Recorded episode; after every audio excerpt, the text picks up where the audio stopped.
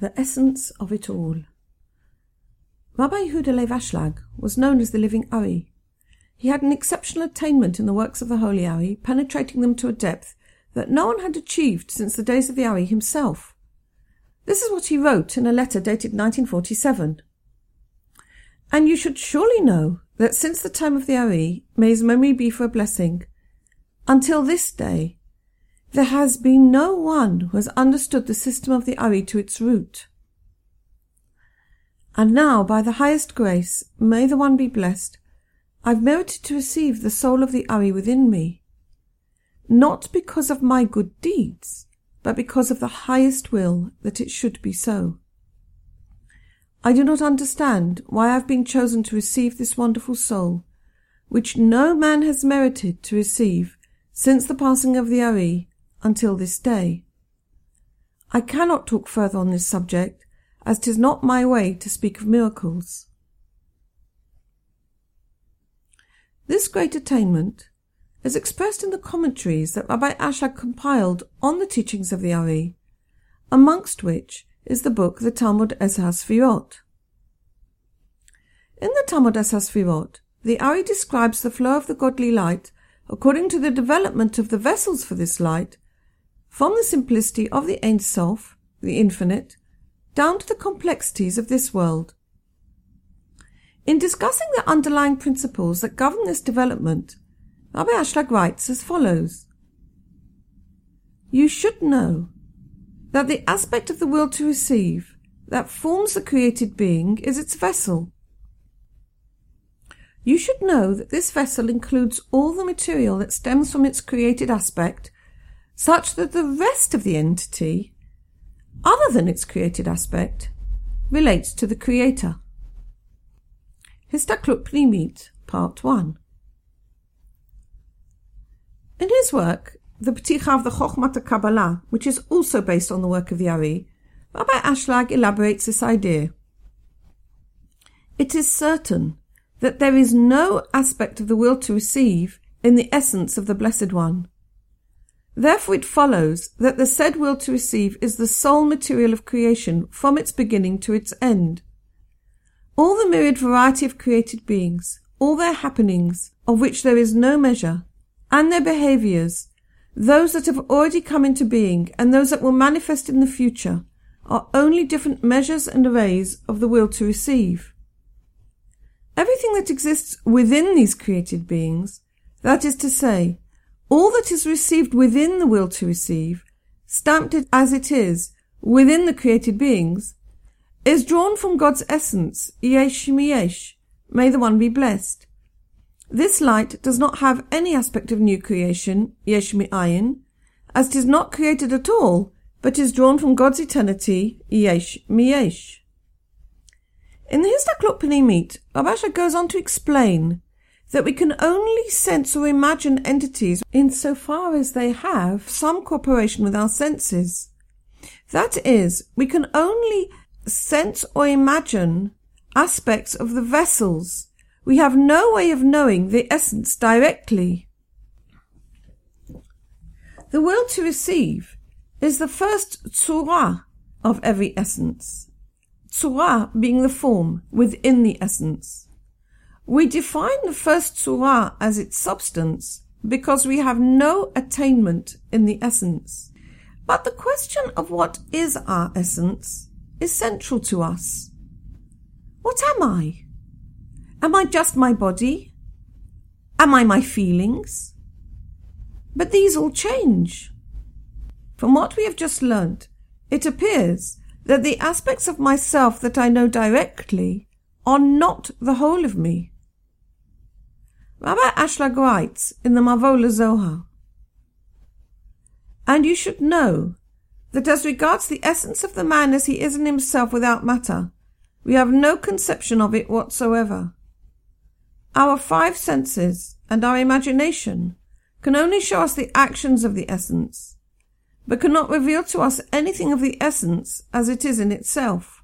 Our own essence itself, or what it consists of, is completely unknown to us. I feel and know that I take up a place in the world. I am solid, I am hot, and I think. which are some manifestations of the actions of my essence. But if you were to ask me, what is my essence, myself, from which all these manifestations come, I would not know what to answer you. Behold, the divine providence has withheld from us the ability of conceiving of any essence. We are able to grasp only overt manifestations or images of actions which come forth from essences. So the most important part of ourselves, our essence, cannot be accessed by our usual faculties of interacting with the world. Far from this being just a curious philosophical idea, this fact has profound implications for all of us. To see how this may be so, we can look in the book Matan Torah. Rabbi Ashlag writes as follows. There are in fact two parts to the Torah. 1. The mitzvot that are practiced between oneself and God, may the one be blessed. And 2. The mitzvot that are practiced between oneself and one's fellow. Both of them address one issue. That is, how to bring the created being to the ultimate purpose of coming into unity with the Blessed One. Even the practical side of these two types of mitzvot are one, because when a person does his work for its own sake, without involving selfish love, without gaining anything for himself, then a person does not in fact feel any difference in his acts, whether he is working for love of his fellow or whether he is working for the love of God. Because it is a natural law for every created being that whatever is to be found outside the framework of his own body seems to him to be empty and completely unreal. In other words, we're born within the paradigm of the will to receive for ourselves alone, termed in the Kabbalah the body, or what we would call the ego. It is within that paradigm that we see the world. This is what appears real to us. We need to ask the question, what is a paradigm? And if we are working within a paradigm, are we confined to it? A paradigm is defined as a framework of distinct concepts or thought patterns. So we've got the paradigm, the framework of thoughts, concepts and ideas defined by the will to receive oneself alone, formed from the material aspect of ourselves. This, in the language of the Kabbalah, is called the Marechet Tum'ah, or the framework of uncleanness. If we do an action that is outside the paradigm, out of the box, as we would say in modern terms, it seems to us empty and without content, as we have no way to connect with it, no way to assess it. So from the perspective that is within the paradigm, that is dictated to us by a created material aspect, actions, speech, or thoughts that are completely altruistic, without any return at all, not even an emotional return, seem to us as being dry, empty, and meaningless. But there is hope. Let's look again at what the Ari is saying. He's telling us that we are not just made up of the will to receive for ourselves alone, but everything else that is within us, beside the will to receive, is in fact the essence of God. As we say every morning in the prayers, O oh my God, the soul that you placed within me is pure. When our thoughts are confined to the paradigm of the will to receive for ourselves alone, we cannot access our soul, our essence. But there is another paradigm, another web of thoughts and concepts. A paradigm that is in affinity of form with the Creator, in affinity of form with His goodness, His light. The paradigm made up of the thoughts, speech, and actions that are in accord with the essence of God and given to us in the form of the Torah and the mitzvot. This paradigm is called in the language of the Kabbalah the framework of holiness. Rabbi Ashlag describes what a reality based on this paradigm could look like. Let us see what it will be like when all humanity agrees unanimously to nullify and completely remove the will to receive themselves alone that is within them. And then they will have no will other than that of giving benefit to their companions. Then all our worries and all that is injurious to us will vanish from the earth, and all beings will be certain of healthy and full lives, since each one of us will have a whole world looking out for us and fulfilling our needs.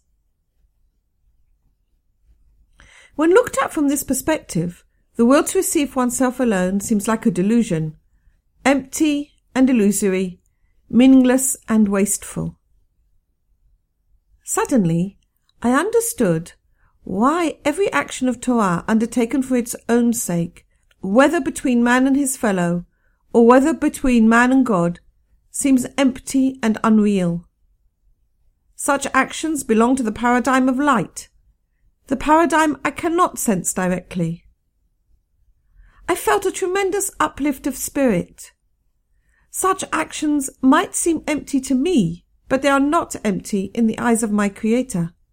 These are actions which impact the spiritual worlds in ways I cannot know. They are in the paradigm of light. In this world, we express ourselves via two main faculties, mocha and liba, the mind and the heart. Within the paradigm of the material, the mind is expressed as the will for certainty in our actions. We want to know why we do something. We don't like doing anything unless we can see the logical reason for doing it. The corresponding expression of the mind in the paradigm of light is faith. Faith in God. Faith in the Torah. Faith implies action that does not seem to us to have a rational basis and therefore is hard for us to do. Faith is described in the Kabbalah as emunah me'al hadat, faith above knowledge, because it belongs to a paradigm higher than that that knowledge does. We have faith that there is a master of the universe and that he is good. Liba, the heart. In the paradigm of material, the heart expresses the will to receive for sensual pleasures. Its corresponding virtue in the paradigm of light is the will to give altruistically to my fellow man or to God. This fact that we cannot access an experience of the light directly is expressed by the sages of the Talmud. They ask, How may we cleave to him? Behold, he is a consuming fire. But cleave to his attributes. Just as he is merciful, so you be merciful. As he is compassionate, so you be compassionate. As 'tis written, and you should walk after God. Can a person walk after the divine presence? We have already learnt in the scripture, for the Lord God is a consuming fire. But one may walk in the attributes of the Holy Blessed One. Just as he clothes the naked, so should you clothe the naked. Just as he visits the sick, so should you visit the sick. The Tractate Sota. No, we cannot sense the light of God directly. We don't have the means by which to do so. But we can join in the framework of holiness that is one with Him. We can become one with the essence that is within us through faith, until such time when the entire framework of uncleanness will have been transformed to that of affinity of form with the Creator. Then the light of God will be known to us directly, as the prophet Isaiah assures us, Ki malah ha'aretz de'ait Hashem kamaim leyam mechasim. For the world will be filled with the knowledge of the Lord as the water covers the sea.